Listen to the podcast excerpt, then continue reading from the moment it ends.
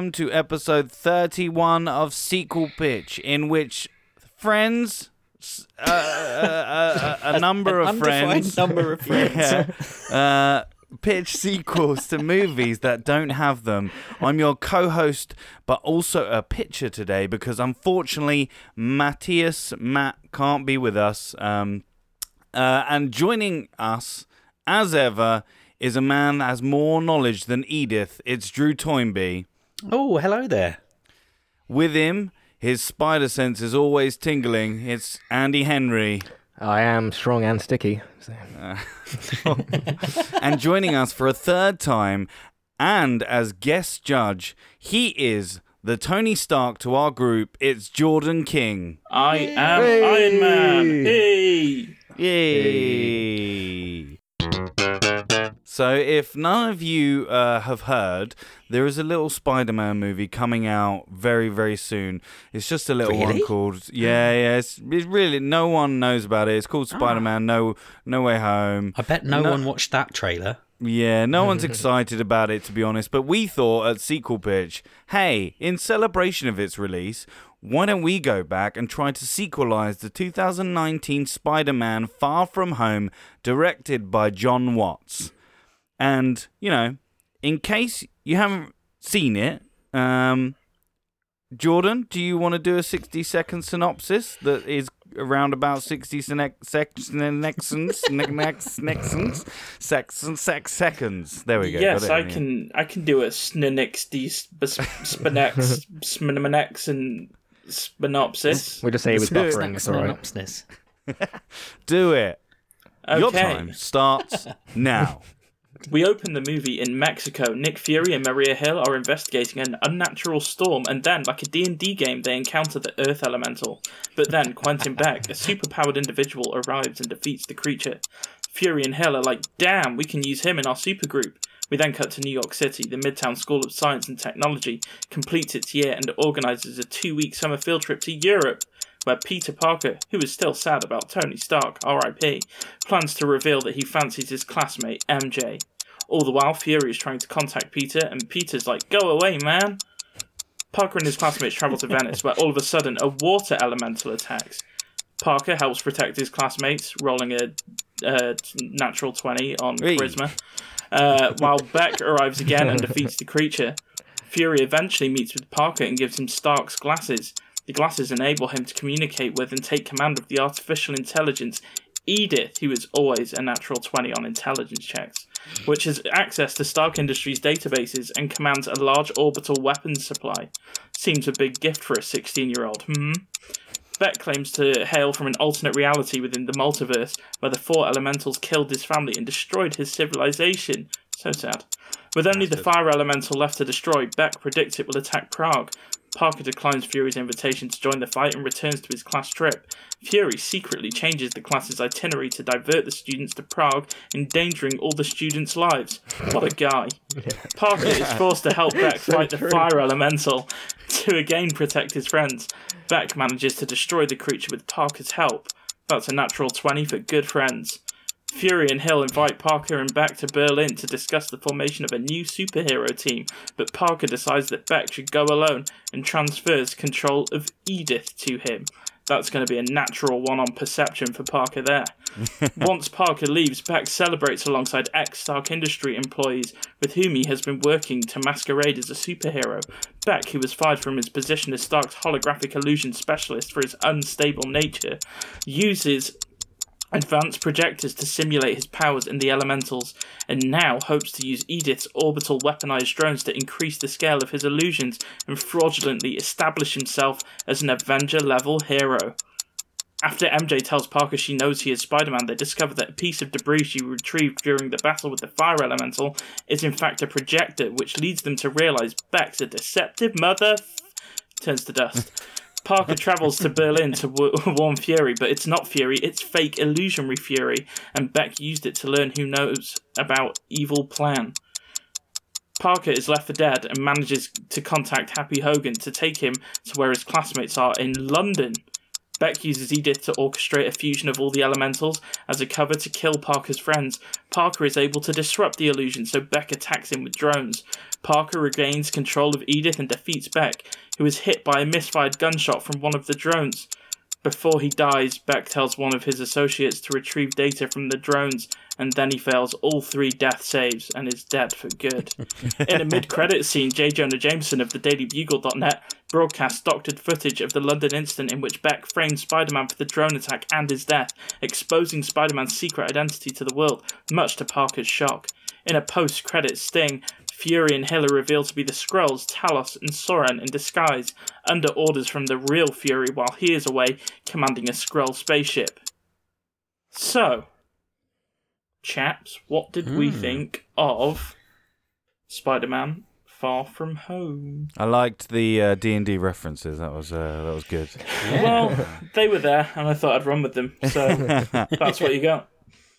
Um, when you like think about like I like the film. I don't think it's as good for me. Didn't personally hit hit hit home. Weirdly, Hey. uh, it didn't um as much as the first one. But I don't like on the second watching. I was just like, Jake Gyllenhaal. You know, he's a he's a good baddie, but I don't know. It just didn't. Ah, it just didn't grab me. Didn't didn't grab me as much. Interesting. Go. Yeah, Go. I, I kind of, it, it feels like a film that is less than the sum of its parts. Like I, I, I really like it, and I have a lot of fun with it, and it's got some really funny lines and some good performances and some pretty good action, and and it's good. It's a good film, but it's just there's something not quite there, and I've never been able to put my finger on it with this particular movie. It's it's a funny one. I Yeah. think I think for me it's it sort of fell victim to like in movie hype for me a little bit when I first saw it at the cinema. I felt so excited by these things that were happening with, you know, Mysterio coming into the fold and like Jake Gyllenhaal is my favorite actor, so I was obviously going to be pretty hyped for that.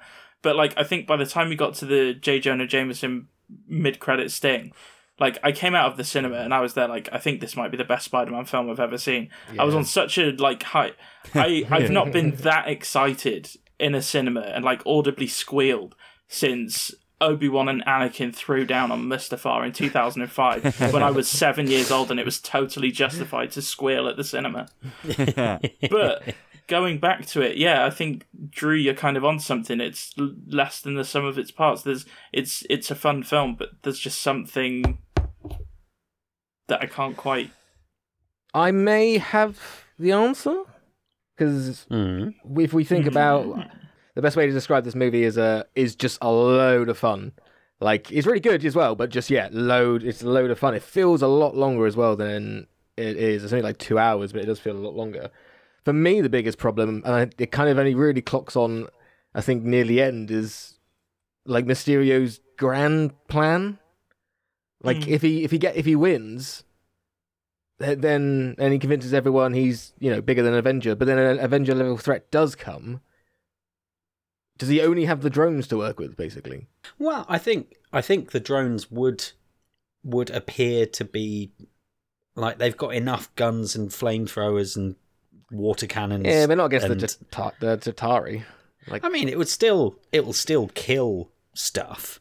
But yeah, I do I do see what you're saying. Like it's that's the it- biggest thing for me. I think this movie is great. I had a load of fun. I can't like it, it just little nitty bits for me, but the biggest problem for me is yeah, like Mysterio's just grand plan. Yeah, like if he actually if he gets away with it and meets the Queen and stuff, it's just like what happens. Yeah, if Red Skull just suddenly comes down and you're just like, well, actually, not maybe not Red Skull. He's I don't want to say he's weak and piss off people, but He's um, otherwise indisposed. Yeah, I think I think Andy has a point about what was his end get like once he's it one he once he is an adven- Avenger like and everyone else is like yeah cool yeah we'll get Mysterio what do you, what can you do Yeah. um uh, I've got Yeah. these glasses At the These end of the day, he was glasses. beaten by a punch as well, so it's a bit like again, Well, I guess yeah. the bullet, but first the punch. So it's a bit like what? It is Yeah. like the bit where Peter uses one of the like bla- like concussion cannons on a drone to shoot himself up through the glass floor of Tower Bridge and then mm. just grabs him and punches him in the face Yeah. is fucking rad. That moment is so good. I that's that it's really great. But yeah, I I do think you're you've, And you you've can- hit a nail on the head. you can see that like Tom Holland is really settling into the role of Peter Parker, and like he's getting better. Like you know, he how old is Tom Holland? He he's 25 now, so he would have been like 22 when they shot this, I guess. and you can, t- and, and again, like everything, like when you start doing these big motion pictures and you start, um, and you get older working in them, you start to get better at acting in terms of like you know, just being around in that environment, and you can tell that he's getting much better and and more confident in the role as well, which is really good They to better see. not kill him off. He's got at least another three movies in him. They better not kill him. they they're Even well, though I want like Ma- uh, Miles Morales to come in, it'd be interesting. But yeah, as I say, like I do like Tom Holland. I think. they're Sorry. sorry, Jordan. No, no, no, you go. No, I was just gonna say. I think. I think as well. Actually, on the point of like with with um Quentin Beck, the kind of like the where where does the escalation actually go if he gets what he wants? I think that also like plays at a sort of counterpoint to what is maybe my big issue with the film, which is that Spider-Man: Homecoming is such a great introduction for Spider-Man into the MCU properly because it establishes him as the local friendly neighborhood Spider-Man, which is Yeah. what made him and continues to make him my favorite superhero in all of comic books. Like I love the fact that, you know, he's a New Yorker, loves his city. In each of the like Spider-Man series, you get like uh, with the Sony films, you get Tobey Maguire being like passed down the down the train. Uh, you get the bit even in Amazing Spider-Man, which gets like quite a bad rap. The the bit with the cranes, I really really like that when he when all of the the crane operators like. Set up, Yeah. I mean, it's implausible. It's stupid, Yeah, it's but bonkers, but, it's, it's- it's but- lovely. but it is that thing of like he's our hero and i think with far from home all of a sudden you go from establishing this like sort of teenage peter parker with his very like high schooly problems which they do keep to an extent with far from home but all of a sudden you go from like 0 to 100 and all of a sudden it's like oh we're going all around europe here. We've got these like big massive pyrotechnical effects work and all that kind of thing. And like you find yourself trying to hold on to the moments where things are quieter still and you can still see him as a as a kid figuring things out and sometimes it feels like the spectacle actually detracts from the character in the story if that makes Yeah. Maybe sense that's Yeah, yeah, I think, Mm. yeah, I think maybe they they could have done another movie in New York, maybe before they they did this movie, because you Hmm. know you, they, they've only had one film where they, they that he, well, he only really was Spider Man near the like second half of the film in um uh Homecoming. Homecoming. Um, so maybe that was maybe that's the reason. Maybe like you know you we we would have liked to have seen more of him in New York, and then had the establishment of him going out, going you know to Europe, and you're going oh going on a road trip, you know that sort of thing. Can we talk about Jordan's favorite actor? He's one of my favorite actors as well, but Jake Ooh, yeah. Gyllenhaal in this film He is. He's good. is I like, like him. He's, he's very good. really good. And like yeah, the fact that obviously for anyone who grew up watching watching the cartoon in the 90s or reading the comics, you know that Mysterio, I nearly called him Rey Mysterio, and that's a wrestler. and I, I, I always nearly job? do that. But you know Quentin Beck is a baddie and that he is all about illusion and and faking things. Mm. But Jake Gyllenhaal is so goddamn charismatic that he shows up and you're like, maybe they have just reinvented him. Yeah. And and the fact that they have the meta thing of where he has the speech and says this this warrior from another world from another dimension fighting elementals is absolutely crazy but it's exactly what everyone will believe right now and like I believed it. Mm, I was Yeah. there in the audience, like, oh my god, they're doing the multiverse. It's happening, guys. And then it wasn't. And oh It's- yeah, just it's it's such a clever bit of casting though isn't it because like you're you're casting a guy that is literally like a charisma cannon Like you're casting you're casting someone that like if you ask him to if you ask him to play someone that can convince you that every single word he says is true, like Jake Gyllenhaal has that in abundance. And he does look Um, like uh, Tony when he puts the glasses on. Yeah. So well done. They they made him look like basically Tony with a big beard. Also, Uh, like it's just such a fun scene, like where his whole charade is like revealed, and like everything like ripples away, all of the like tech effects Mm. ripple away, and it's like it's such a good like. I don't know. It's a reminder of the spirit of some of the like more campy earlier Spider-Man comics. Like Mysterio is a very can be a very camp character, and I think that Gyllenhaal really leans into that for the like sort of the the like ooh I'm a baddie Yeah, reveal. yeah. I think it, it they did a much better job than they did with the Mandarin, didn't they? Like, um, uh, and that reveal and how like. I think they kind of learned from that whole like double bluffing the audience thing, you know, with uh, Drew looks like he's going to say, "I really like Ben Kingsley." Yeah, I the do. I love- Oh, I- fuck I- Terrible. I Fuck- loved fuck that off. reveal. I absolutely loved it. I remember hate you throwing my popcorn much. down. It was the only time I've ever done that.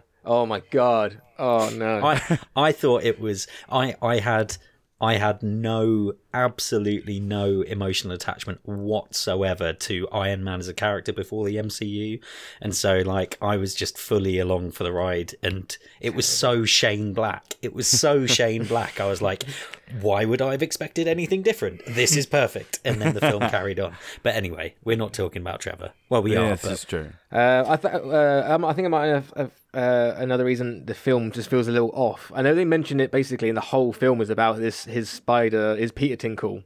I was about yeah Yeah, because basically, if he had his spider tinkle, it would have been over the first, you know, first ten minutes basically. Um, and there's so many, like when he walks out of that bar, and everyone basically, basically except for a few people, are holograms. How off is his Peter Tinkle that he doesn't just go, you know, this doesn't just, you know, Phil feels a little weird in here. He's just completely comfortable, and it's just like. That's that's the whole, and you know that's the whole point of the film when he gets like that end scene when he's going down the tower and he takes out all the fucking drones. Great. Uh, there is there is a very simple explanation for that, and that is that his mind has been totally consumed by Zendaya, which I think is a completely understandable, a completely understandable reason for Yeah. any character they are very in cute any together. film. They make a good couple. He's- Yeah. Yeah, like I remember being 16 and and there being times where I didn't get a huge amount done in my like educational or personal life because I was because I fancied a girl.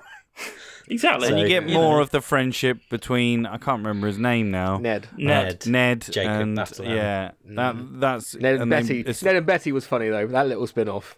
yeah, I did enjoy that. That that moment when they land in Europe and and, and he's become the wise the wise like Yeah, counsel. yeah. and and when Yeah. he just he's just like oh that that the the man who left America was a boy and that boy met a woman and it's just it's so it's so Yeah. beautifully mm. cringe. I wonder what- the comedy in this is really good. Yeah, I feel Yeah. like that's something that we can probably all agree on is that in terms Oh, of like the dynamic with Tom Holland, Zendaya, and Jacob Batalon, like Yeah. they're like no matter no matter what quibbles you have with like the bigger story at play, like you just believe in them as friends. Like you wish that you were in high school hanging out with them because they're just such a. I love I love MJ's morbid facts as well. Like I like how she Yeah, just yeah. dampens the tone everywhere they So go with weird. some really my dark. two, my dark two. facts. I love, I love those three. But my two favorite act characters in the film are the two teachers.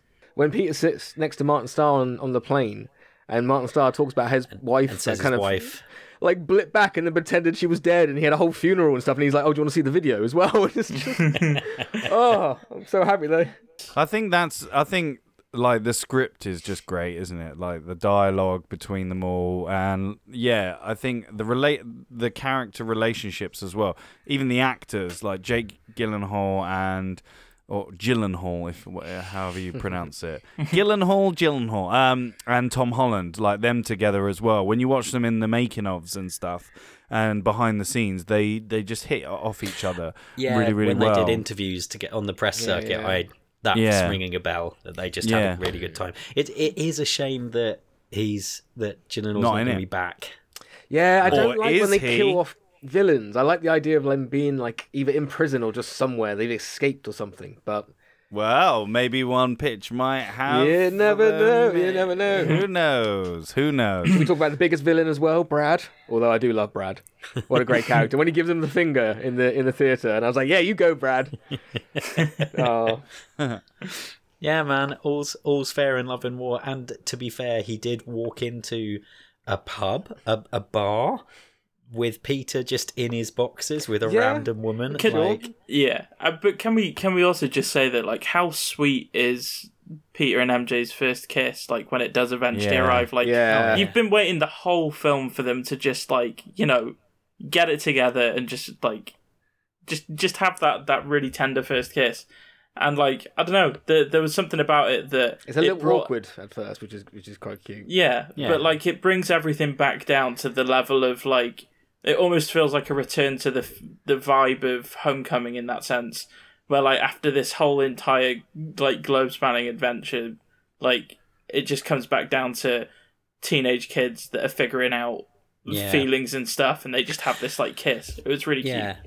and like, and it's a nice counterpoint to because I think there's it's interesting that um, Andrew Garfield and Emma Stone became a, a real life couple after they played Gwen Stacy and Peter Parker, and now by all accounts it appears Yeah. that Tom Holland and Zendaya are a real life couple as well, although it's not like official official. Yeah, I think not they came. in I any think they came out a while away, a while ago. But...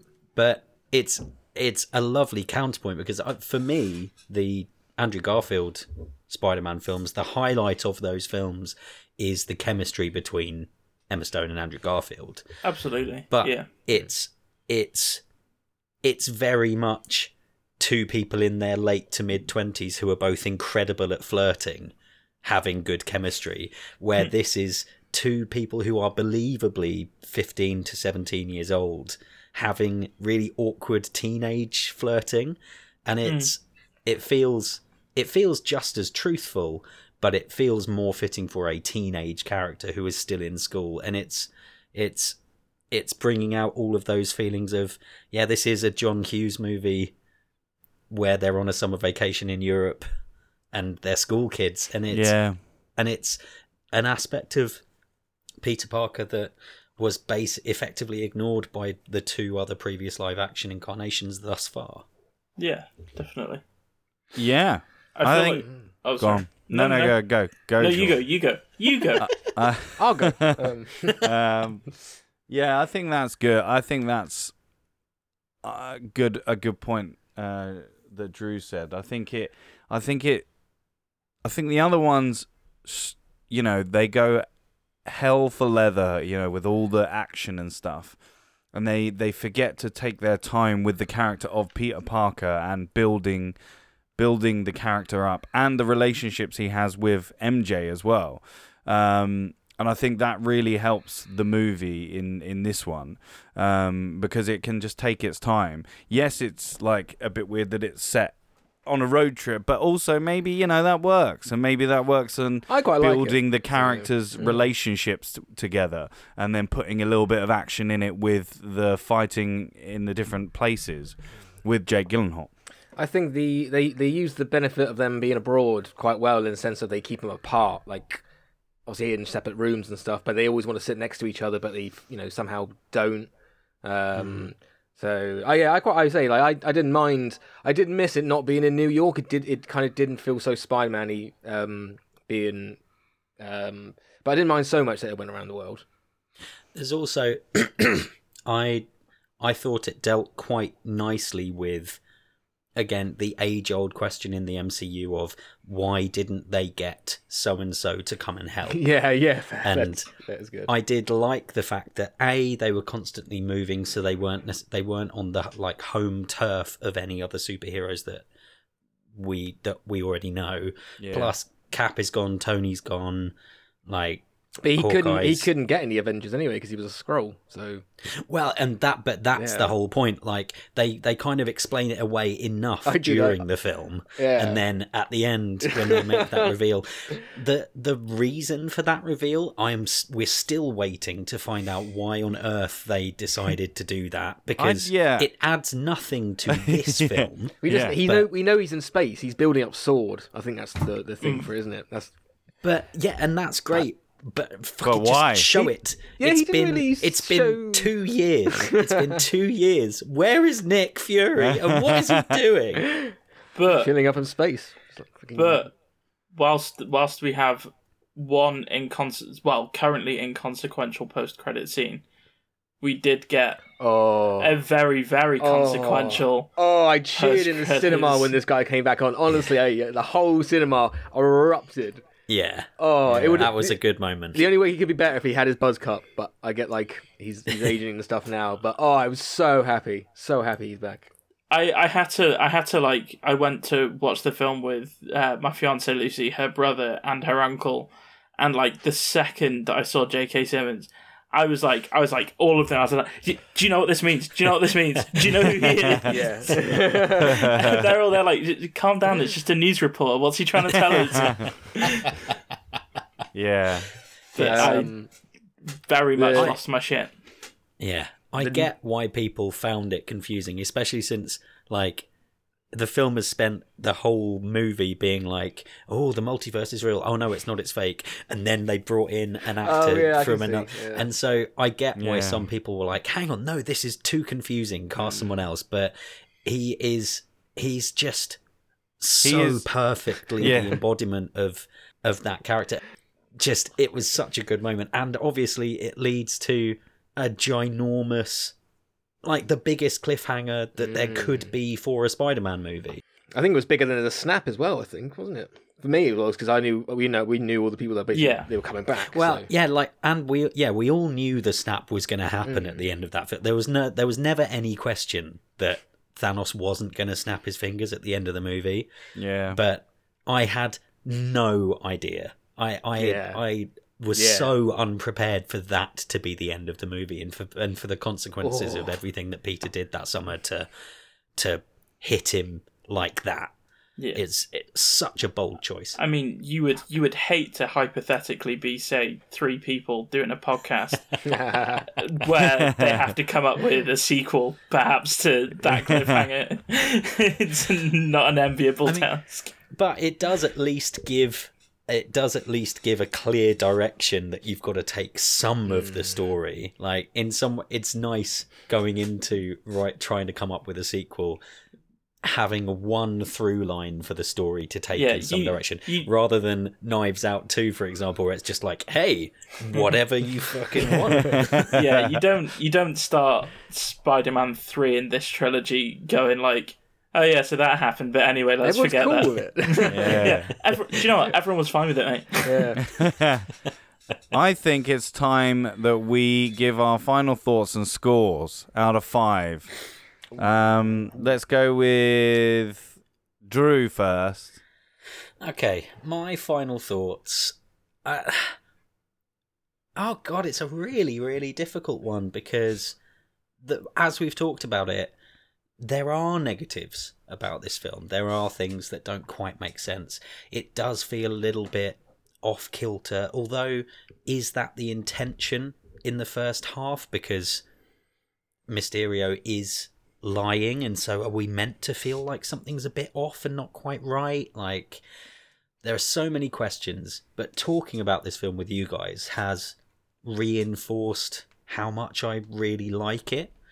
Um, it's not perfect, uh, but you know what? I think I'm going to give it four Flash asking his driver whether mother could make it at the end of the movie out of five. It's it's a it is a it's not the best Spider-Man movie, but it is still very solid.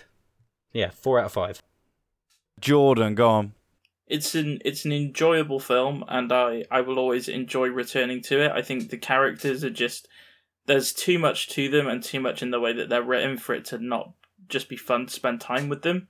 Um, and the spirit of adventure, with it being that like sort of road trip through Europe, definitely powers you through some of the more logistically questionable narrative turns.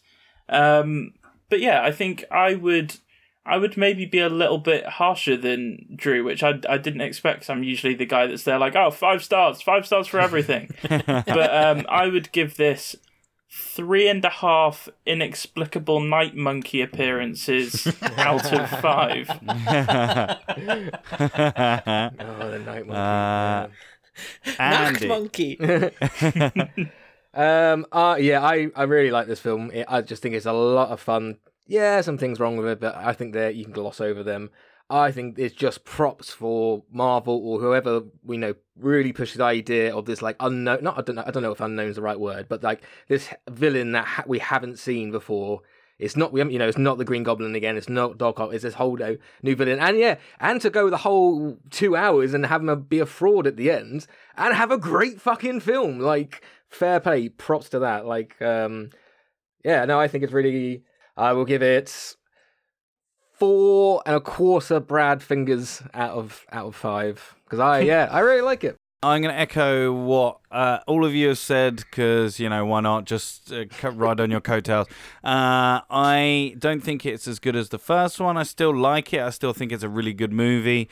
Uh, I am going to give it uh, 3.9 fake uh, Furies. Uh, transferring a, a load of kids into uh, intimate danger out of fives. That is Um, that is bigger picture, I guess. Fury, bigger picture.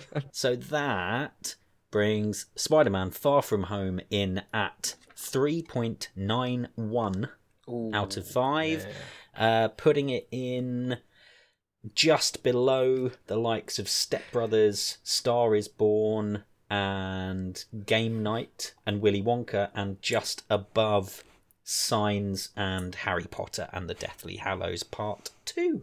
I think it's time, you lovely people and me, uh, to get our sequels pitched.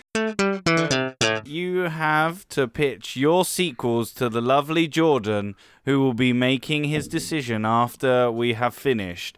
Uh, he ha- might have some questions for you uh, and me as well. Certainly Um, might. yeah. So, Jordan, who do you want to go first? I would like to hear from. Let's go with Andy first. Because it's Ah. alphabetically first. Fair enough. Fair enough. Mm.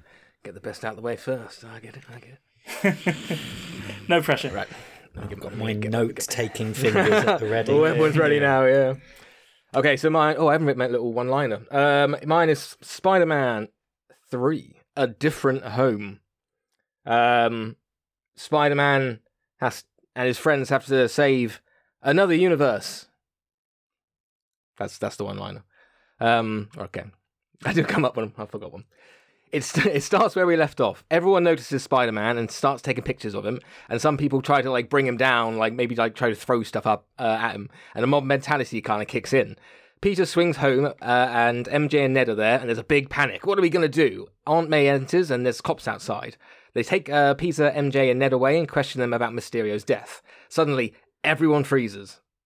Peter, MJ, and Ned walk outside, and all of New York is frozen the people, the billboards, everything.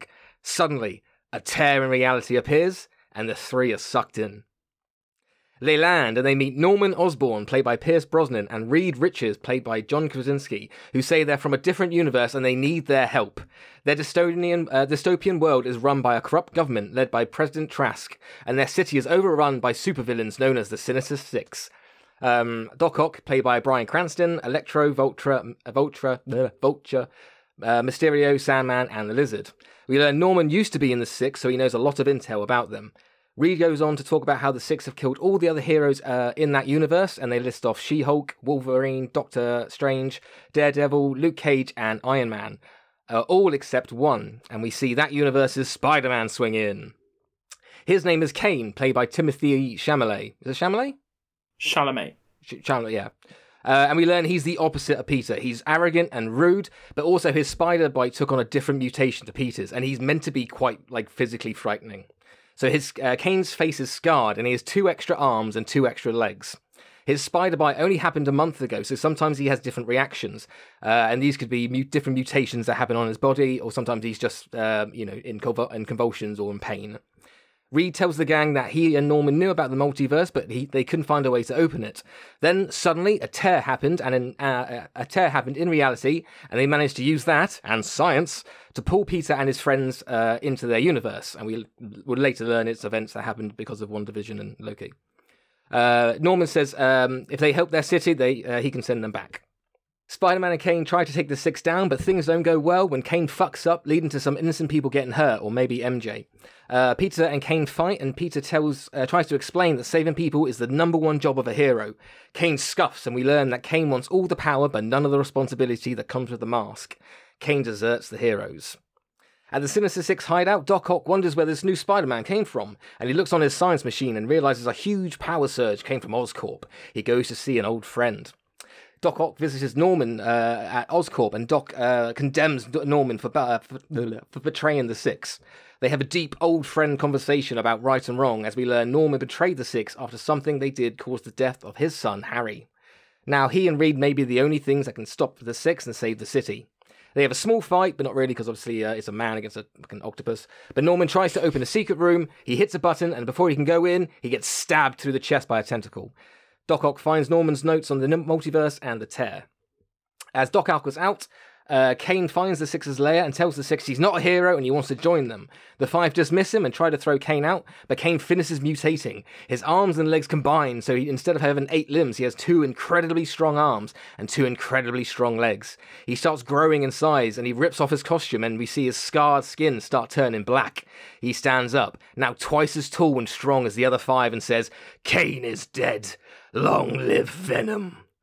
Uh, and I'm undecided if I want Venom to kill the lizard here just to show his strength um, or not, because uh, it would kind of break up the Sinister Six. But, you know, he probably will kill someone anyway. Um, he declares himself the new leader, and no one obviously challenges him. Doc Ock returns and tries to stand up to Venom, but almost dies in a confrontation. The new six leave Doc Ock for dead and head to Oz- Oscorp to kill Reed, Peter, and the others. Doc goes back to his hideout and decides he wants to go to the uh, the MCU Prime timeline and rule it. Uh, he starts to build a bomb to threaten the world with. He looks around his hideout and sees an Iron Man suit. He uses one tentacle to pick up the suit and another tentacle to rip the suit's head off. A third tentacle comes in and scoops the head out of that universe's Tony Stark and throws it aside. Doc, uh, Doc Ock starts to use the Iron Man tech to build his bomb. The new six start to rampage through the city, and Reed sees Spider Man is too weak to fight them alone. Reed admits to Peter that he knows some people that may help, but they haven't spoken in a long time. They have a lot of history. Uh, they go to visit a hideout on the edge of town, and that's where we meet Sue Storm, played by Emily Blunt, Son- uh, Johnny Storm, Zac Efron, and Ben Grimm. Uh, CGI, but will be voiced by Matt Cameo Damon. Be, they've been hiding from the government and the villains and basically have just given up on the fight. Reed and uh, Peter manage to give them a rousing superhero speech and they all agree to fight again. As Doc finishes his bomb, he comes across something that he and Norman worked on before they had their accident and became bad people. Uh, a ghost of Norman appears and Doc wrestles with his plan. Eventually, Norman convinces Doc to use the bomb on the Six. Uh, and if we don't want to go down the redemption route, Doc Ock is just crazy and vengeful, so he could just have the idea to just blow up the Six anyway, and Gorman's, uh, Norman's ghost could actually never be there. Uh, there's a big fight with the Fantastic Four and Spider Man versus the Six at Oscorp. The Fantastic Four holds off five of them uh, while Spider Man and Venom fight. Doc Ock enters, uh, hits Venom, and Spider Man thinks he's on his side, but then Doc Ock just hates all Spider Man, and he's crazy, so he hits Spider Man as well. Spider Man sees the bomb, basically recognizes it, and ra- radios or earpieces to MJ and Ned to, to, open the tear in reality. And when everyone is ready, they can jump through, and Peter can web uh, the bomb, setting it off. Spider Man, Venom, and Doc Ock fight. In Oscorp, as MJ works on the tear, Ned sees Peter nearly die in the fight. He sees the secret room Norman opened earlier and finds the Green Goblin layer. Ned gets all excited, thinking, thinking he can help Peter, and opens a gas canister and is sprayed with green gas. He starts to freak out, but then it passes and he calms down. He puts on the goblin suit and then joins the fight to help Peter, and he mainly uses himself as a distraction and he throws bombs. Um, you know, he can have maybe a couple of funny "How did I manage this?" flying moments, but he's he doesn't actually get like physically in the fight, obviously, because he's not proper yet. Uh, the bomb is triggered, and Peter knows there's only moments left. Um, if we want to go down the Doc Ock redemption route, then he can help here. Otherwise, the building collapses, and all the villains and the bomb fall as Spider Man jumps through the tear and webs MJ, Ned, and the Fantastic Four, bringing them all home safely. The Fantastic Four are happy to have their new life, and they say they may even keep the superhero thing up. Peter, uh, uh, oh, Peter uh, looks around, and the whole world is still frozen. And he asks Reed how uh, he managed to freeze time. Reed says he has nothing to do with that and we hear someone from behind them say, That was me. And everyone turns around and we see Professor Charles Xavier, and standing behind him are a few different X Men.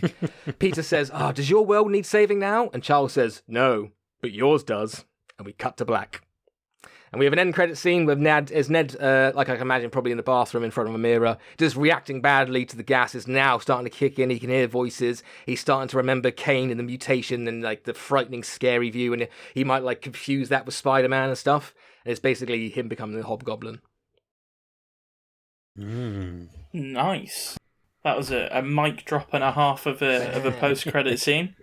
I've got a few questions about your like specific pitch, but a question that I'm going to pose to everyone's is that because obviously this is the third film in a trilogy, so like the idea that this is going to be the ending of something, the completion of an arc.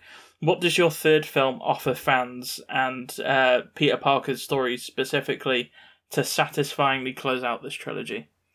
Um, I think it's a big blockbusting end of a third trilogy, which you which you want. Um, it's got a lot, a lot of new, a lot of new characters. I was trying to get like an end game feel, just big, huge.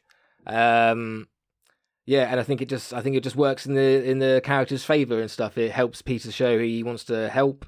Um, it doesn't really show it much because it's kind of superhero based, but MJ and Ned will kind of um, kind of show they're not just useless standalones and stuff. Like Ned, maybe the guy in the chair at the start again. Um, but yeah, I think a good, satisfying just end of uh, end of a trilogy. Cool. Um, I one thing I was going to ask is you obviously make the decision to sort of go in with the multiverse stuff um, and you you bring in new villains, but not the familiar faces that we attach to some of them. So with like Doc Ock, you've got Bryan Cranston. Um, so I was wondering, like, what influenced the decision to like go into the multiverse, but introduce the villains as entirely new villains from different universes.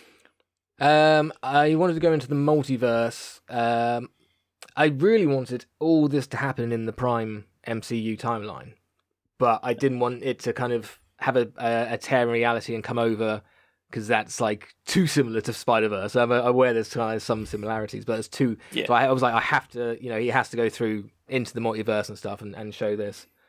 Um, what was the second bit of your question?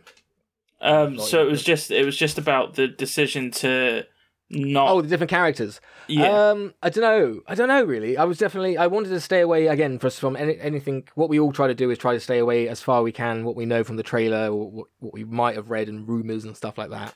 So i tried yeah. to stay away uh consciously just from the casting. I didn't want to bring on. Uh, as much as alfred uh, uh, Marie, Molina Molina is great.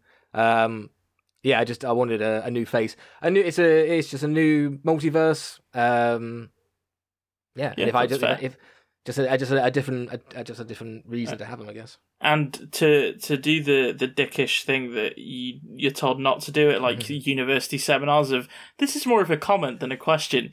Um, with with Professor X turning up at the end, he can't freeze time. He does in the second X Men.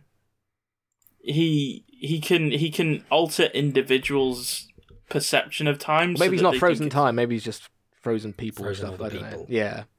Okay. I just I just wanted the idea the idea of of him of the three MJ Peter and Ned walking out into say like Times Square and everything being frozen, including yeah. the billboards. Yeah. Everything was just a bit uh, in my that just came to my head first of all rather than just the people. So That's fair. Got, I, imagine got, everything just froze. I, just... I needed I needed to find a net that I could pick, and that was the knit that I managed to attach myself onto. Um, he had Bernard's watch. He had Bernard's watch. he had Bernard's watch tucked, tucked away. Oh, um, oh, sequel pitch. But but yeah, I I did have a question about um, where Pete and MJ's relationship is at here, just because it it doesn't come up much in the pitch. But I imagine that might have just been a trying to keep the page count down on the. Yeah, I was already running a bit long, and uh, again, like what I said with like MJ and Ned's character, like it's very superhero pitched. Um, and so you, I did want. That's why I was like, oh, maybe MJ gets hurt, because, and that you know that's why Peter is more upset with Kane uh, at the start. But that's kind of a cheap way, of, you know, and he, you know, she wasn't going to be injured, hurt for the rest of the film. Yeah. Um, So yeah, I say it doesn't build so much on like the, they don't go to the next stage of their relationship, but um, Yeah, it's that's it's, un- it's no, that's that's understandable. You you committed to the to the like spectacular Yeah. third third act. Um, that is that is the the questions that I had written down. I didn't have that many questions. I'll I'll be honest Thank with you. you. I, I, I enjoyed them. um, I would next, however, uh, like to kindly ask Mr. Drew Toynbee to offer up his his pitch for Spider-Man Three. Okay.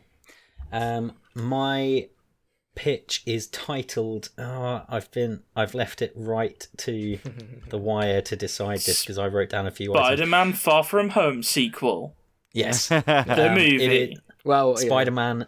Spider-Man close to home. Um, and the tag is Peter Parker finds his world taking a darker, more difficult turn as shadowy forces try to turn the whole world against him, putting the people he cares about most in the crosshairs. So, the movie that, that uh, Jordan just to warn you, there's I've I have added bits and shifted something kind of fairly significant around. It will become Oh, clear for quite God's quickly. sake. but it's, Oh. it's but it's oh, but it's, editing after time. but I it's, see it it doesn't- it's but it's okay because you pre-prepped me for this, and so my questions will make total sense. Well, we'll yeah, we'll it's it's not changed loads, but it you'll see. You will you will see. I will Um, keep so- this in mind in my judgments, Mister That's Toynbee. that is entirely fair. But I was Make- struck with making this a inspiration. notes as well for me. We've we have we have played it that people have come up with ideas on the go. Anyway, Yeah. so the movie picks up immediately after the end of the previous film. Um, Peter fairly quickly gets picked up by the cops. Um, he's inundated with offers like ambulance chasing lawyers being like, "Let us let us represent you because it's going to be huge press." Um, and Matt Murdock, Charlie Cox's Matt Murdock, shows up and gives him a card for Nelson and Murdock. Um, but at at that moment when Peter's about to take it, because Murdock is like, oh, you know, we'll do it pro bono. We we do a lot of pro bono work. Happy bursts in with Stark Tech's entire legal division, and he's like, no, we're taking this, and like all of the other lawyers get pushed out. And frankly, they they fairly easily manage to deal with like the the the criminal charges against him. Like Peter's got the Edith glasses, and he can show direct footage from the servers that show exactly what was happening and and that the doctored footage was fake. Um, also, it happened on foreign soil. Although I'm pretty sure the US does have extradition to the UK, but regardless, that's all gets sorted out. And also for his actions in America and and in New York, the lawyers are really good, and so they really easily just turn around to the judge and go, "No, he's just performing citizens' arrests. Like, what? That's not illegal." And so he actually deals with that relatively quickly and it's kind of it's set if I, I would have it be set up to be it looks like it's going to be this huge legal drama and then they bang the gavel and it's all been sort of cleared up and he's walking out of the courthouse looking a bit bemused but regardless J. Jonah Jameson is really pushing the message that he's a killer and that he's bad and that he's a menace. Um, and we see snippets of people around the city being turned against Peter, um, including uh, a teenage boy, the son of two sort of wealthy people in the city. And tension starts to build as you see people meeting in bars and talking online, and they start taking on the name the Spider Slayers. And then you sort of have the the music break, and you get Peter kind of montagey, um, trying to have a normal life and be a hero, but there's more tension and there's sort of more risk going on. Um, the the people calling themselves the Spider Slayers keep showing up and interfering with Peter and people close to him, like MJ, Ned, Flash, all the people in his class. Aunt May are being harassed by these people and by the press. Um, Flash starts a Spider-Man fan club um, because he's like desperate. He the the shtick of him like calling Peter a penis, and then like trying to build up Spider Man's fan club. Like he he can't quite reconcile that this person that he really can't stand is Spider Man, and so he refuses to acknowledge that it's Peter. But anyway, that was just a silly idea that I had. Um, uh, May sort of is getting stalked by people, and it's all sort of really tense. Peter keeps going out trying to be a hero and trying to save people, but people keep accosting him, and eventually the Spider Slayers set, a trap for Peter. Um, and they all sort of mob him. They're trying to hold him down, and it starts to get a bit grim. And Peter realizes that uh, someone's being crushed like being trampled underfoot and peter like throws people out of the way he injures a couple of people trying to save this kid but he can't save him and it turns out it's the kid from the beginning whose name is Alistair Smythe um, and we see his two parents Spencer and I couldn't find um, his mother's name so I'm going to call her Susan Spencer and Susan Smythe mourning and it looks like it's affecting them quite badly um, obviously of course as if, as if they'd be like, ah, it's fine. Our son's dead. It's fine. Um, Peter then start decides that they need to look into the Spider Slayers more, and him and MJ and Ned start looking into it, and they realize that the crossover between people who are like diehard fans of J. Jonah Jameson's Bugle podcast is like one to one, and they kind of realize they find the origins of it all in these forums where they come up with the name and spread the ideology, and it's all come from J. Jonah Jameson. Um, Peter and everyone like they they start struggling more. His relationship with MJ gets a bit fractious. Ned and May are all getting frustrated and scared. His grades are slipping. He's skipping school. He's avoiding everyone. Eventually, he has a huge sit down with May about Uncle Ben, who hasn't been referenced yet, and they both have this huge talk about the anger and guilt that they have. They both carry guilt, but they're both angry at the other one for not doing more and and Peter's angry that May let him go out, and May's angry that she knows Peter's a superhero and could have helped, and all of this kind of stuff. But it all resolves, and they actually they have that conversation, and May says that Ben would have been really proud of him. Um, and that spurs Peter on to be brave and accept an invitation from J. Jonah Jameson to appear on the podcast and explain himself in front of a live audience. Um, MJ and Ned go as his guests, and they decide they're going to sneak in and try and like snoop on JJ and and find out why he's so against Peter. They go and Ned and MJ find out that he's being bankrolled by Wilson Fisk. Uh, they find communications from Wilson Fisk lawyer, and he's the oh, only no. person that they represent. Um, but then, right as Peter is passionately defending himself, the panel is attacked by Susan Smythe. She's gone mad and built the Spider Slayer machines, and she's killed her husband Spencer, who tried to stop her. There's huge damage. J. Jonah Jameson's wife is killed in the like in the fighting and the chaos, and then the Slayers start chasing Peter all over the city. He's trying to draw the fight away from innocents, but he's getting battered. The Slayers start targeting innocent people to try and draw him out, and they and and the the fight's going really badly. He's going all over Manhattan. He's on his last legs and he lands in Clinton, also known as Hell's Kitchen. And who steps out of the shadows to help him but Matt Murdock in his black daredevil mask? Um, Matt talks to him quickly and sort of squirrels him away and looks at his wounds. And is like they they have a big talk about defending the city and it taking sacrifices and you ha- and having to choose between what you care about and being a hero. And then eventually they decide to work together and fight. Matt and Peter start to turn the tide, but it's not quite enough. Matt stays behind to hold off the Slayers to give Peter a final chance to trace the signal that they're being controlled by and find Susan Smythe. MJ and May have been following in a stolen car. There's funny, awkward stuff. Like you, you need some of the comedy of um, MJ being the new girlfriend and May, and it's really awkward and like trying not to talk about them being a couple, but all bring it up and stuff. Um, they've been following. Peter makes it to Susan Smythe, and she's got a, Slayer suit, and he's trying to talk her down, but she nearly kills him. And then May and MJ arrive, and May has the big speech that talks her down and like she's experienced loss and she understands and she knows where this is all coming from but you can't do this. He's just a kid. Look at him. He's etc etc and she stops and May saves the day. Um, Susan Smythe is arrested. Peter and MJ are able to reveal Kingpin's bankrolling of JJ. So JJ pulls back, but he still hates Spider Man. The Slayers are branded domestic terrorists, and and the groups are disbanded. And Peter realizes he's never going to have a normal life, and says he's going to leave New York and distance himself from May and MJ and all his friends. But they say that it's worth the risk that he's too important to the city and to them, and they they will accept that risk because they want him in their life. Um, but Peter does say at the end of the film he needs a job. Um, the movie ends with Fisk still in jail, Matt Murdock nearly throwing away the black mask but putting it in his wardrobe, um, Peter, MJ, and Ned at school with their friends, and Peter, um, the lunch bell goes and fire trucks go past, and Peter like flies out the window, and the teachers like, "Yeah, yeah, go, go, go," but be back in time for physics. Um, and then mid credit scene, Happy and May have gone on a friend date, and it just goes really well, and they're just really good friends.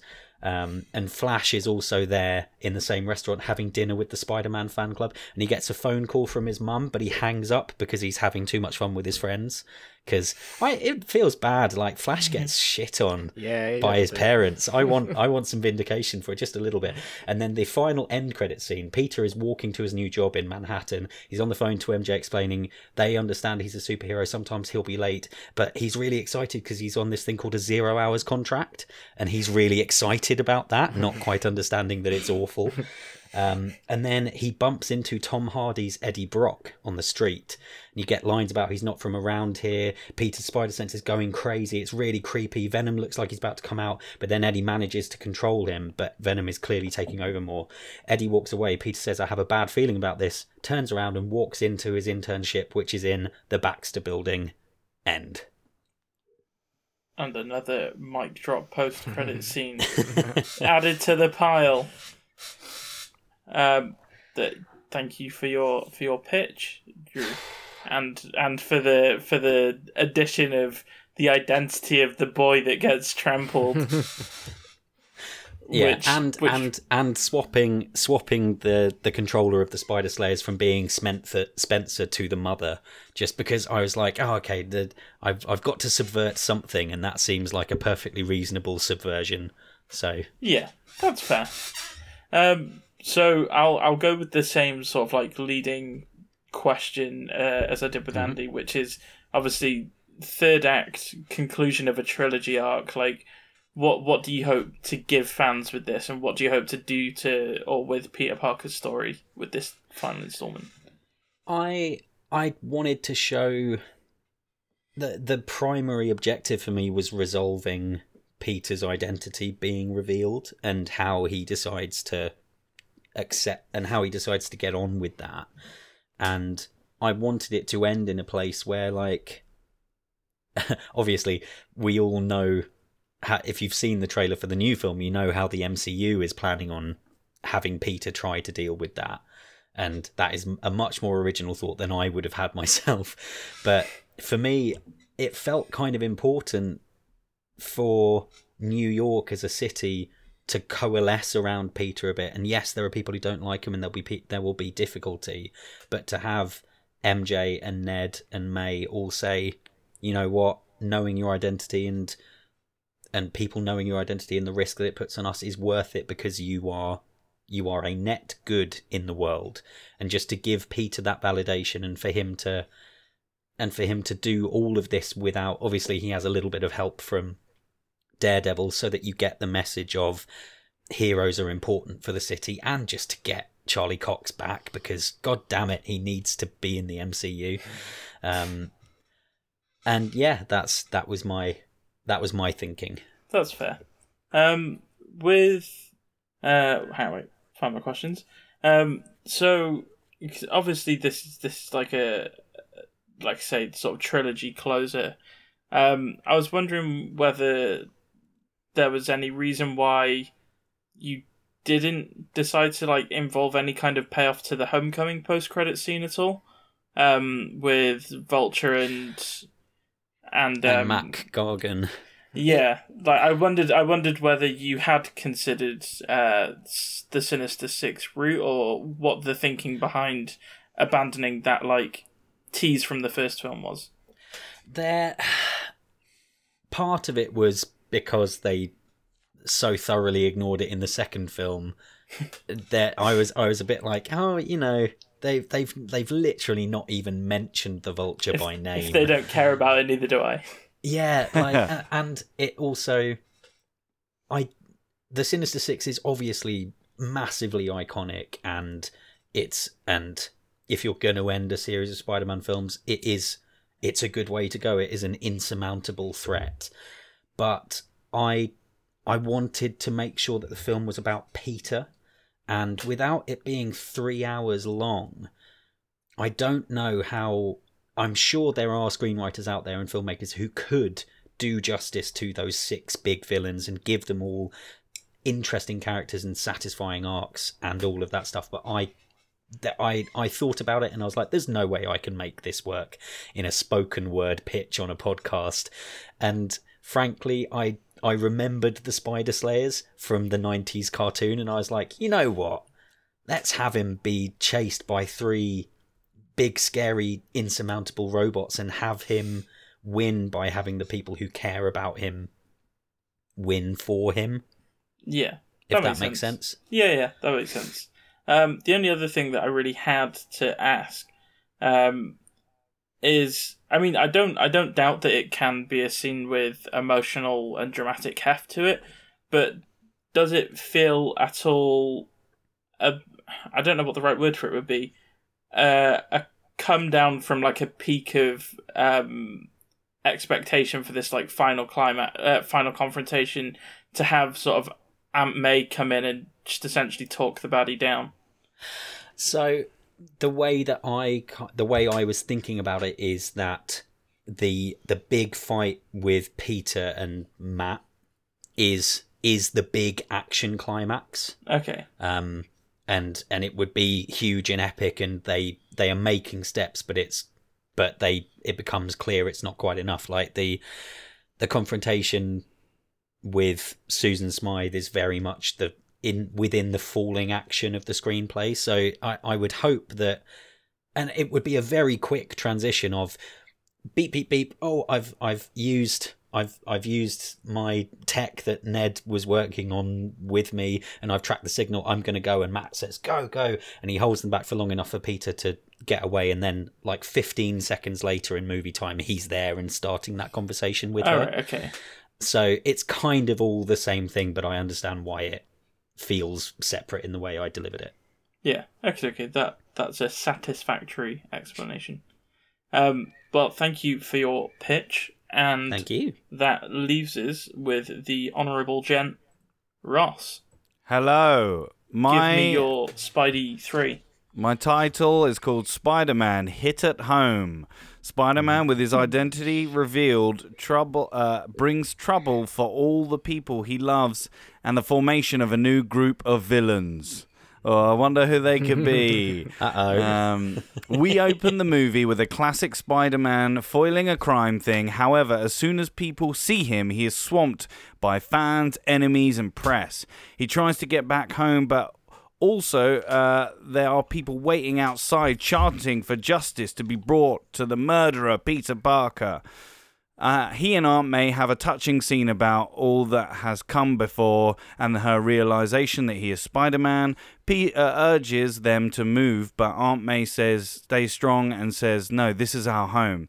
The next few scenes are a couple of brooding Spider Man scenes, maybe on top of skyscrapers, looking at pictures of Tony Stark or something, maybe having. maybe having a phone call with Hogan, not Hulk Hogan. Uh, we have a nice conversation on the phone with MJ and reveal their love for each other has grown since the last film. Uh, we then get a scene in a prison. We see a familiar face of the Vulture. We see he's gone mad with revenge, like proper Beetlejuice Michael Keaton mad. Um, he is taking, uh, he's talking to his cellmate, wishing he could get revenge uh, on Peter Parker, and he would do anything. Uh, then all of a sudden, a portal appears in his cell. We see Doctor Strange. Vulture is shocked to have, uh, uh, and they have a bit of back and forth.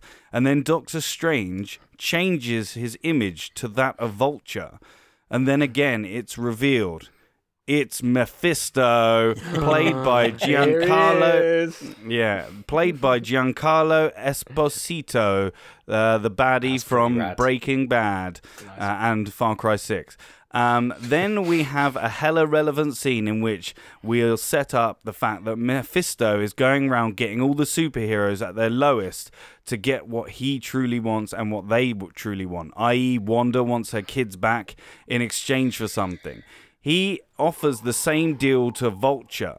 Uh, he will give them the ability to destroy Spider Man, but in exchange, he wants Spider Man not to be killed, but to lose everything he's ever loved. Side note his actual plan is to get Spider Man solo. He, he himself has to make a deal with Mephisto as well.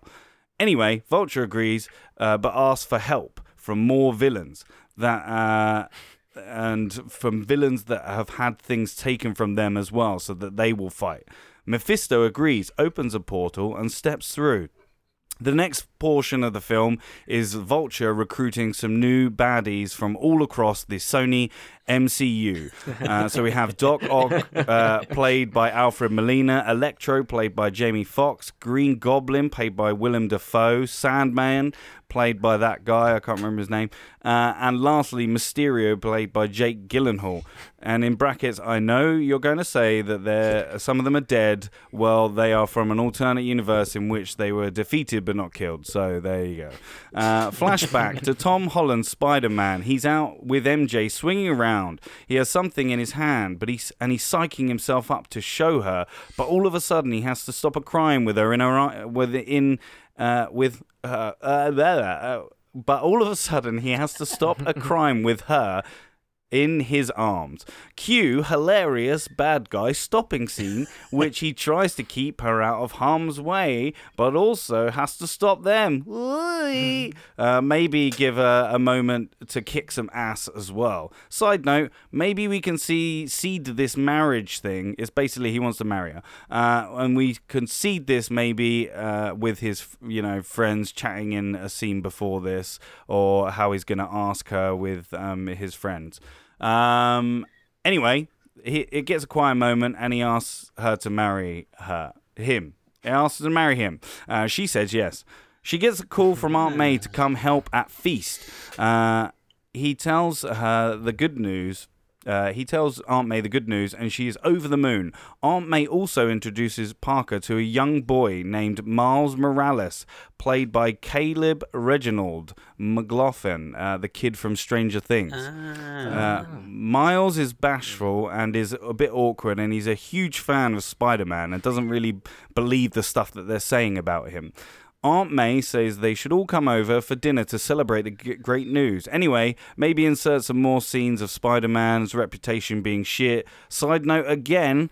Um, Parker was absolved by any authority uh, figures that he wasn't involved in the London thing, but the public still think he is involved.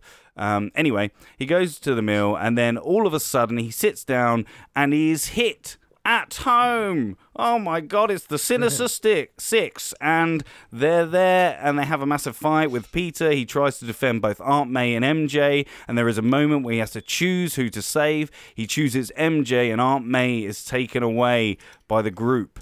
Um, Peter is left battered and half dead. He comes to, and it's a race to save Aunt May to an old abandoned factory or something cool. I don't know.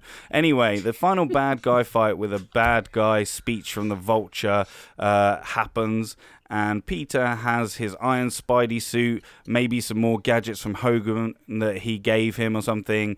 Uh, anyway, one uh, by one, he manages to subdue each villain, but the last is a vulture who ends up killing Aunt May before he is defeated himself. Uh, he dies as well. He's dead, dead.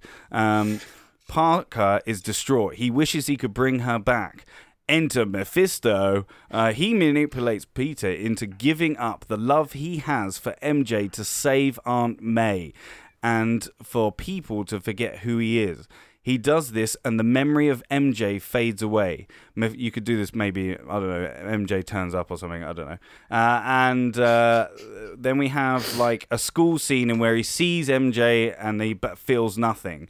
And that's the end of the movie. Post credit scene, we see a figure breaking into Oscorp. They are in a cat like outfit with bits of purple in it. He climbs to the roof with what appears to be some stolen goods. He beats some guards up on the roof, and we see the figure clearly now. He removes his mask. It's Donald Glover as the Prowler. He picks up the duffel bag of stolen goods, but we see a glimpse of a spider on the bag. End of the movie. Boom. And there we have the trio of really, really cool post credit scenes that I wish actually were real. Um, thank you for your pitch, Ross. Yes. My question is first question is the same as my first question was for the other guys, which is end of the trilogy, Peter Parker, for the fans, what we're trying to do, what we're trying to give the people. Well, I want to set up the. I want to give them a, a, you know, the Sinister Six. Everyone's expecting it, and I want. I want to give them that, and I also want to give the fans uh, a good fight. Um, uh, the you know the, you know you you want to. He wants a good big massive fight with these memorable villains and also the ones from the Sony universe. Um, and I also want to give Peter something to, you know, although it goes back in the opposite way, but like I want him to actually feel some loss for a moment. Um, and I also want to set up for a new, you know, Miles Morales maybe, uh, and a Spider-Man uh, team-up movie after this. Um, and I thought this was a good send-off for Tom Holland to fight these villains that yes he doesn't know, but we all do, and it'll be a good little send-off. That's why. I, I yeah, I, I, I like I like not only the, the answer that you gave, but also the threatening tone to the end of it. Where I now am scared you- to ask my second question. Uh, but I do have a second question. yes, go and I it. will deliver it as threateningly. so the, the the the things the things that came up for me, uh, uh, most of them kind of center around the characterization of Peter Parker in this film. So Yeah. there are three big decisions or suggested things that Peter would do that I'm wondering how you came to those decisions for him. So the first one is right at the start of the film, Peter's like straight away like, I'm gonna leave New York. Like his first like reaction to shit going down with J. Jonah Jameson and like everyone knowing his identity is like, okay, cool, I'm gonna leave. If you want me to leave, I'm I'm I'm gone. So that I found a little bit at odds with Peter Parker as we've known him so far. But also Yeah. he chooses to abandon Aunt May for MJ in that like big sort of key scene that'll lead into Mephisto's bargain. And uh, he also it it would appear at least suggestively that he kills Vulture. So I was Uh, wondering what the what the like process of thought behind those big decisions were. I'll start at the end. Uh, he doesn't kill Vulture. Vulture died. It kind of like you know the ho- you know Willem Dafoe's. he Uh, impales himself on his own yeah, nails. yeah, kind of like kind of like that. Yeah, he. Or I mean, we can we can keep him if we want to put him in the next Sinister Six. But I thought, you know, kill him off. He's done. Get rid of him. But I don't. I I wouldn't pick that Peter Parker would kill him. Sorry, if that seemed Alright, like it so, in my so pitch. We're, so we're saying he beats him up good and proper, but then Vulture, like, I don't know, he tries to fly away and accidentally falls off the roof of a building or something. Yeah, That's like heart blow. attack. Yeah, Michael Keaton's old. yeah, yeah. He just yeah, a lightning strikes him or something. Krusty the Clown's heart attack, yeah. yeah. Electro accidentally like electrocutes him, and he's like, oh. Um. So yeah. Okay, we'll take that one. So then Um. the choice to abandon right. May for MJ. Yeah. So that is. Uh, I just wanted something to like have him like really. Then there needed to be some jeopardy and some stakes of who. I don't know. Like I just pictured it quite. I, I, I don't want it to come across like I chose Aunt May instead of you, or I, I chose uh, Are MJ we, instead are we of you. kind of doing a bit of a Dark Knight here? Uh, a save, a save Harvey or Rachel, but a bit more close to home. Yeah, I. It's hard because yes, you're right. In the beginning of it, I want I want Peter to care about Aunt May and care about his family and peop- and the people he likes. So he's like, I don't want Aunt May to be around this. So that's why I want her to leave, and that's why I would I will sacrifice like the the soup uh, like you know where our, our neighborhood is uh, and where our home is. But yes, like so maybe there's there's something to work on in that scene where he uh, has to pick not pick like as in like he's got a gun to Aunt May's head and thingy. It's just, um, I don't know. Yeah, it it's a hard one, and I haven't got really an answer. But I I definitely want the beginning of the thing to have Peter worry You- more about his it definitely consequences. it felt it felt listening to the pitch it felt like you you had the question there as like the pivotal point like the question of who does he save yeah. and then it seems a little bit like you might have been reluctant to answer the question until you had to and then it was like once you commit to one you have to then obviously see it through till the end yeah. so i can Yeah. understand you you put yourself in a predicament Yes. Um, the only other thing that I I would uh to to pick a net while we're here is the idea of Mephisto's deal with the Vulture being that he will let the Vulture destroy Spider-Man, but not kill Spider-Man. Yeah, because he wants, he knows he wants, he basically wants all the bargains. Yeah, he's like a, he's like an old woman at a charity shop. Yeah, he wants all those bargains, and so he's, he's like, oh, I get a bargain off of Spider Man. I get, because he's really powerful. Like Spider Man's powerful, so that's why he's like, I don't want you to kill him.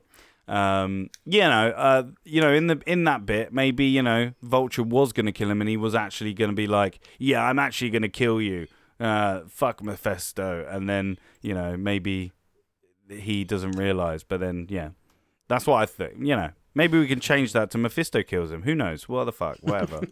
Okay, I bring the Well- pitch, not the script. yeah, that's. I feel like that needs to be a T-shirt at some point. Yeah. I write the pitch, Yeah. not the script. Um, but well, I mean, all all three all three of the pitches have a lot to to mull over and consider. But I suppose uh, as as guest host slash judge thing, uh, I now get to do the I get to do the real fun thing where I I tell the three of you to have at it and convince me why I should pick your pitch. And also, why you hate each other so much that you want to destroy each other's pitches. So, um, if we, do you know what? Actually, uh, I'll play with the format. Why not? I've got a little bit of power here, and I will say we'll go in reverse order for the for the defenses and and like interrogations of each other. And I would say, uh, Ross, if you go first, why why should I I, think- pick your pitch? What does it offer? And why shouldn't I be picking the other guys? I think I bring you, you know, what the fans want. The Sinister Six. I bring in the the wider Sony MCU. The stakes are high. The charity, eh, the charity shops. There's bargains in there for you to grab, like Mephisto. You shouldn't pick Drew's because Drew's is very low stake. It it would be a very good Netflix Marvel film. It it's not it's not that and exciting as mine and andy's is just too bloated like a man who's filled a burrito to the brim he has got so much stuff in you there never turn down a bloated floated Like, burrito. the- come like, on. like the old lady's plastic bag in the charity shop. yeah yeah it's full to the brim of, of charity uh, goods yeah. Um, and they, uh, and you know, I just think that uh, Andy's just trying to do too much with the small amount of film time that he's got. With all the, I admire him trying to bring in new characters, playing these like people that we know, but I think that it's too. It it's just one film. If he could do this over like three films, then maybe. But this is only gonna. This is only one film, and I think it's too bloated in that sense. You're just like, oh shit, it's John Krasinski. Oh fuck me, it's someone else. oh god, it's bloody um, fucking um, whatever his name is. Um, so yeah, I think that's why you should pick mine. Go ahead, make my day. Yeah, Drew and and Drew and Andy. Yeah. So yeah, to to continue before I move on to Drew's rebuttal, um, one thing that I would ask because I feel like it might be relevant, uh, 'cause even though you're pitching and not scripting, I think it's relevant. How long are you thinking that this film will be? Are we going like Endgame three hours? Are we going like straight two hours? How how long are your films? Mine's a two-hour, I think. yeah, two mine- hour. mine's two. Okay, Mine, yeah, Yours I- is definitely not a two-hour movie. Mine's That's- too. Mine's got some long par- paragraphs, but like Jesus, and not a those- lot actually happens in them. So. Those scenes will be so quick. Hi, I'm John Cruz. I'm I'm Fantastic Four. Okay, we gotta go this way. Okay, we gotta fight this guy. Okay, come on. Hey. All right, two fifteen. I'll push two fifteen. and Drew, how long's how long's your your Spider-Man looking? I'm I would I would be looking at it being reasonably tight, like a one forty five to two hours tops. Okay, okay, cool. the thing is, I, I'll point out as well. Like for me, time doesn't matter. I loved Endgame, and it didn't feel like three hours. So if mine turns out to be three hours, then it won't. It won't feel like three hours. So Okay, it definitely won't be two and a half at the max. But I like definitely you're like, oh well, mine's not gonna feel like three Yeah. hours. Uh, It's all in the know. script. He said it's going to come in the script. So yeah. uh, Jordan's okay. like, oh well, if you said it's not going to feel like three hours, you can make it eight hours if you want. Yeah, I'm gonna make mine. Doesn't I even feel like you watched a movie. There you go. I want you to get all the way off of my back about how long the movie's gonna. Oh, let me get off of that thing. Uh, right. Well, now that now that we've handled that diversion, um, Drew, why should I pick you? Why should I be cursing Ross and Andy's good names? So I I feel like I think of all three, mine had the most opportunities, and I I outright mentioned the most kind of funny things. And yeah, it wasn't that many, but I did bring that out. Ross had one hilarious fight scene with a wedding ring. And Andy, I don't, I didn't really pick up any comedy, and I think it's it's been a really important part of these films so far, and I don't think it should completely go away, despite all three of these having a darker tone running through all three. I think that mine mine kind of takes the ending of the previous movie and builds on it more than the other two. Like I, I didn't want this to be going in on the negatives of the others, but and Andy's felt like the Doc Ock, Cool Venom, Fantastic Four, and X Men show rather than Peter's movie. Like Peter barely seemed to be a character until he showed up at the end and helped John Krasinski get his wife and his, and his mates to go and have a fight.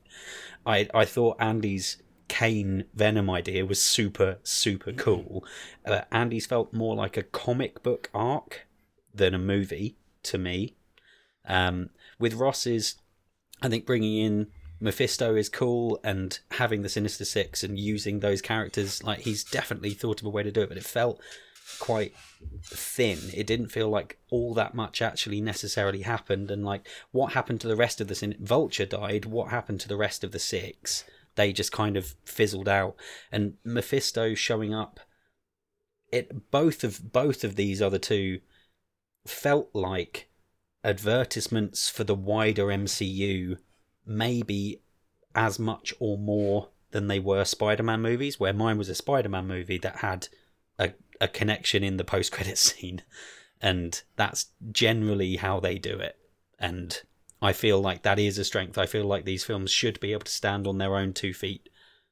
Primarily On Netflix, yeah, on Netflix. That's where they. That's where yours stands. Look, look. If you're gonna if you're gonna have a go at me for bringing in the like highest rated Marvel character in live action in Charlie Cox and like the most beloved villain that's been on screen in Wilson Fisk, then come at me, Where, bro. where, where, which uh, season does your Darede- Where does Daredevil come into in in terms of the Netflix uh, After timeline? season three.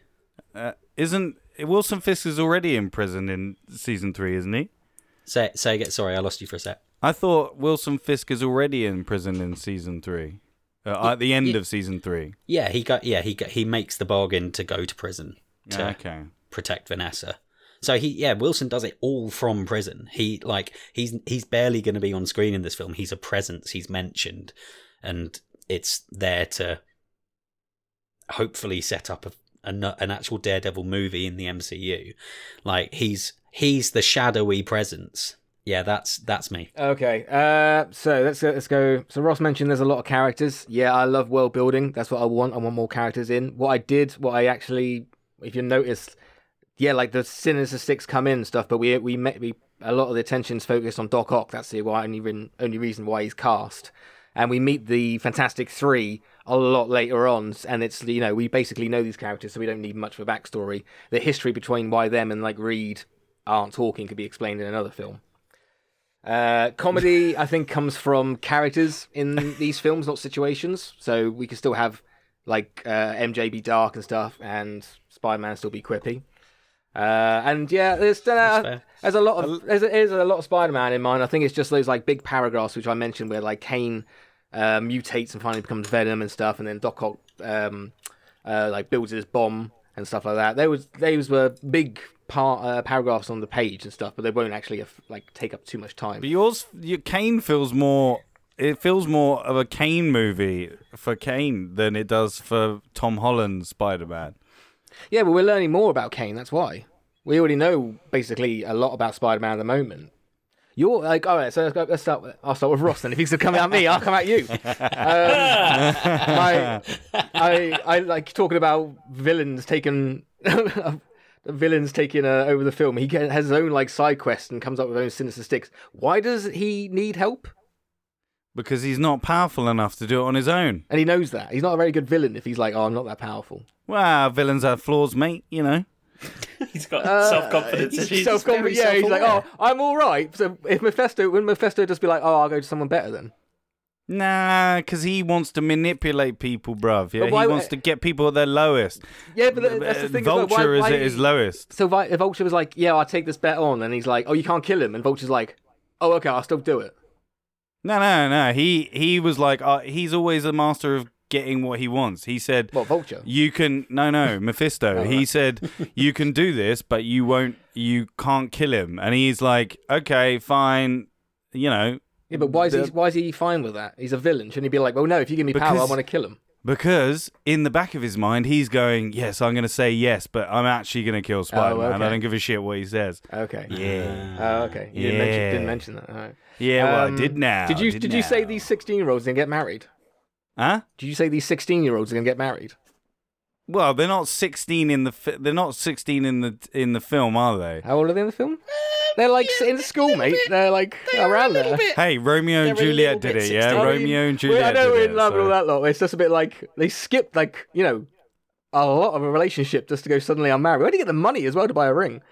Um, Hey, got it from his dead nan or something. I don't know. Can I can I just can I can I just throw out there that uh, I got engaged when I was seventeen. Oh, thank you, Jordan. All right. Thank you. Know know your audience. And also, it doesn't they're getting it doesn't mean they're getting married literally as they're 16. They could like be engaged for like yeah, three I get years. that. It's just a big, it's a big thing. Um, again, money, uh, money. Where do you get the money for the uh, for the ring? Uh, I also I've kind of got a problem as well with this Mephisto choosing thing. Like, is he literally? Is it like three villains are holding MJ and three are holding, and he literally has to choose? Because then you're like, he's left for dead at the end. no, So- no, he gets beaten up and then there's a fight and So how yeah. does he? I was I was seeing it as like they were both being dragged away. It wasn't. I uh, why am I helping? Ross? Yeah, No, yeah, you- yeah. you They're getting both this for dragged away. Yeah, that's fine. Yeah. Um, Uh, also, Ross is just a bit broody. Let's move on to Drew. Um, Drew, I think with the and it kind of works with uh, Ross, but more with Drew. The we had such a big build up. We talked about it in in in the review.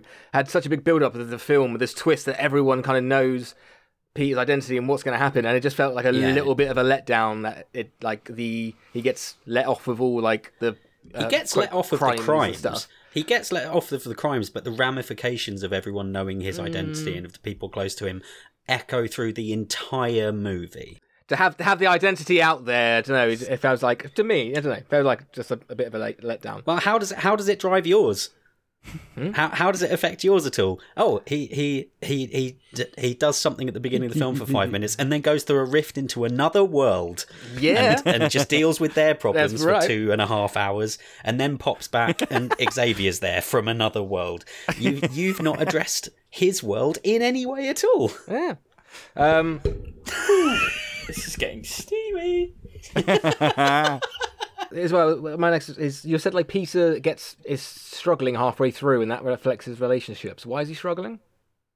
uh, because he's being constantly harassed and hounded. He's trying to be a, a student and a hero, but there are people like there's paparazzi, there's people harassing him and his friends and family constantly, and it takes a mental toll on him. Well, things got rather heated there in the in the debating section.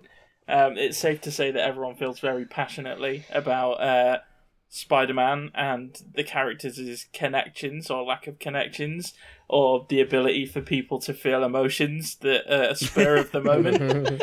um, but what I would what I would say is first and foremost, like, and sounds like a really cop outy thing to say, but genuinely, I really did enjoy all three pitches, and I think what I Mm. Like as I've sort of been jotting notes down whilst you've been reading them out and stuff. Like, what I really enjoy is like each of you have honed in on something specific that I think's like intrinsic to the essence of like Spider-Man in cinema. So like I think that with Andy, you've completely nailed the sense of spectacle that that you can get uh, with Spider-Man at his best. So you introduce a lot of um, a lot of figures into this film with the Sinister Six and with Fantastic Four. Like you're you're spinning a lot of plates, but what I found myself doing was maybe forgiving some logistical flaws or like things where I thought there's too much going on here because I was along for the ride of it. The adrenaline driving everything forwards was making me go like if I was watching this on screen, it would be like an unending sugar rush for two hours or three hours that feels like two hours, Eight or- hours, or, whatever. a 12 hour film that feels like an hour film. I don't know what time is anymore. Um, I do I do think that there there is there is a genuine problem with the amount that you're trying to juggle. I think that there's definitely elements that you maybe pare back uh, in a, in an actual. Well, yeah, exactly. And I think Endgame is is an example of uh, a film that's having its cake and eating it. And whilst you enjoy eating the cake until it's all gone, you can also feel a little bit sick afterwards and go, "I really enjoyed that, but wow, I'm never going to eat cake again." um, but I did, I did genuinely. I thought that the sense of spectacle was. Um, I don't know. I was excited to listen to the idea of it and the enthusiasm driving it. Um, just made it really entertaining to listen to. I think what Drew has honed in on um, really well is the sentimentality of Spider-Man and getting back to like core values of the character. So this sort of like interrogation of the idea of responsibility and like the the dichotomy between Peter Parker being a kid that's just trying to have a life and also being this superhero that has the responsibility for his whole city. I think that you go into territory that would be for the Marvel universe, it would be quite different, dealing with like sort of a grieving mother and like this sort of connection beyond the situation in front of them. I think that could play out in a very emotionally satisfying way. I think that Andy maybe has a point that it could feel a little bit too coincidental or like fortuitous timing wise. But at the same time, I just Yeah, that's think, fair. but I do, but I do think at the same time though that like the emotion and like the emotional heft of that wouldn't be lost on viewers, and I think it would definitely be like vintage tear jerking Spider Man moment. You know, sort of like Gwen Stacy's speech in Amazing Spider Man, which I still find very emotional, or it would be Peter telling MJ that they can never actually be together, even though they love each other in the Raimi trilogy. So I think, yeah, the sentimentality. And I think what I really liked with Ross's is that I, I think that as we were saying about Far From Home, that it was less than the sum of its parts. I think the this isn't going to make sense, but it makes sense to me. I think the parts in Ross's are more than the sum of its parts. I think, I think that what you've got here is like you've got scenes for days. Like you've got so many cool ideas for scenes that are just like this is what Spider-Man fans would love to see. Like the idea of like these brooding scenes early on of Peter like you know, just find a skyscraper, tallest one you can get, have him looking sad and moody, and people are going to eat that shit up and enjoy it. And like having the the things like MJ and Peter in this like comedy, like rom comish battle with the baddies, and also like introducing like Miles Morales, giving payoff to that Donald Glover appearance in Spider-Man: Homecoming. I think that you've got so many scenes there that would be like, as a fan, you'd be sat in a cinema and you'd be there going, "Ah, that's so cool." You'd come out of it and you'd watch one of those YouTube videos of like top ten Spider-Man moments. And like you'd have four or five on that list from one film. Like as a na- as a as a cohesive narrative, perhaps there are flaws there, and especially with Mephisto's implementation, I think the bringing Mephisto in was a better idea than the like way that he went about his work trying to get all of these deals done. Um, But yeah, so I, I, to sort of summarize, I think Andy nailed the spectacle, Drew's nailing the sentiment, and Ross, as I say, has got scenes for days. Um, and I think, do you know what? Actually, sort of uh, to come to a decision because I have to, which is a pain when I genuinely really love all three of them for very different reasons. I think I think that I would I would have to I would have to not say here we go. I would have to not say Andy's because and purely for the fact of I think Endgame did such a epic you know, like three hour blockbuster that didn't feel like three hours. It gave you your cake, you ate it, all of that stuff. Did it so well, and like I really enjoyed that. But I think that it would just feel like reaching another peak too soon, possibly for for the MCU. So it's, it's, Um, it's too good, is what you're saying. It might be too good. But I mean, to be honest, that is essentially it. It's it's too it's too epic too soon after something so epic, and it might just feel like overkill. I can imagine that people might come out of it and be there like, "Wow, that was really epic." I don't think I want to watch a superhero film for like twenty years now because this has just ended it for me, and I mean that in a positive way overwhelmingly. Um, and then it comes it comes down it comes down to Drew and Ross and like the the heartfelt nature of of Drew's and Ross's just brilliant Spider-Man moments. And I the thing is I'm a soppy git, so I can't deny the truth of who I am. And I'd I'd have to go with Drew's. And it's it's by a hair, but I just think that the emotional weight of the payoff at the end of this, I think as a way of tying together all three films that or like the first two films giving it a third act that feels like it brings it all home.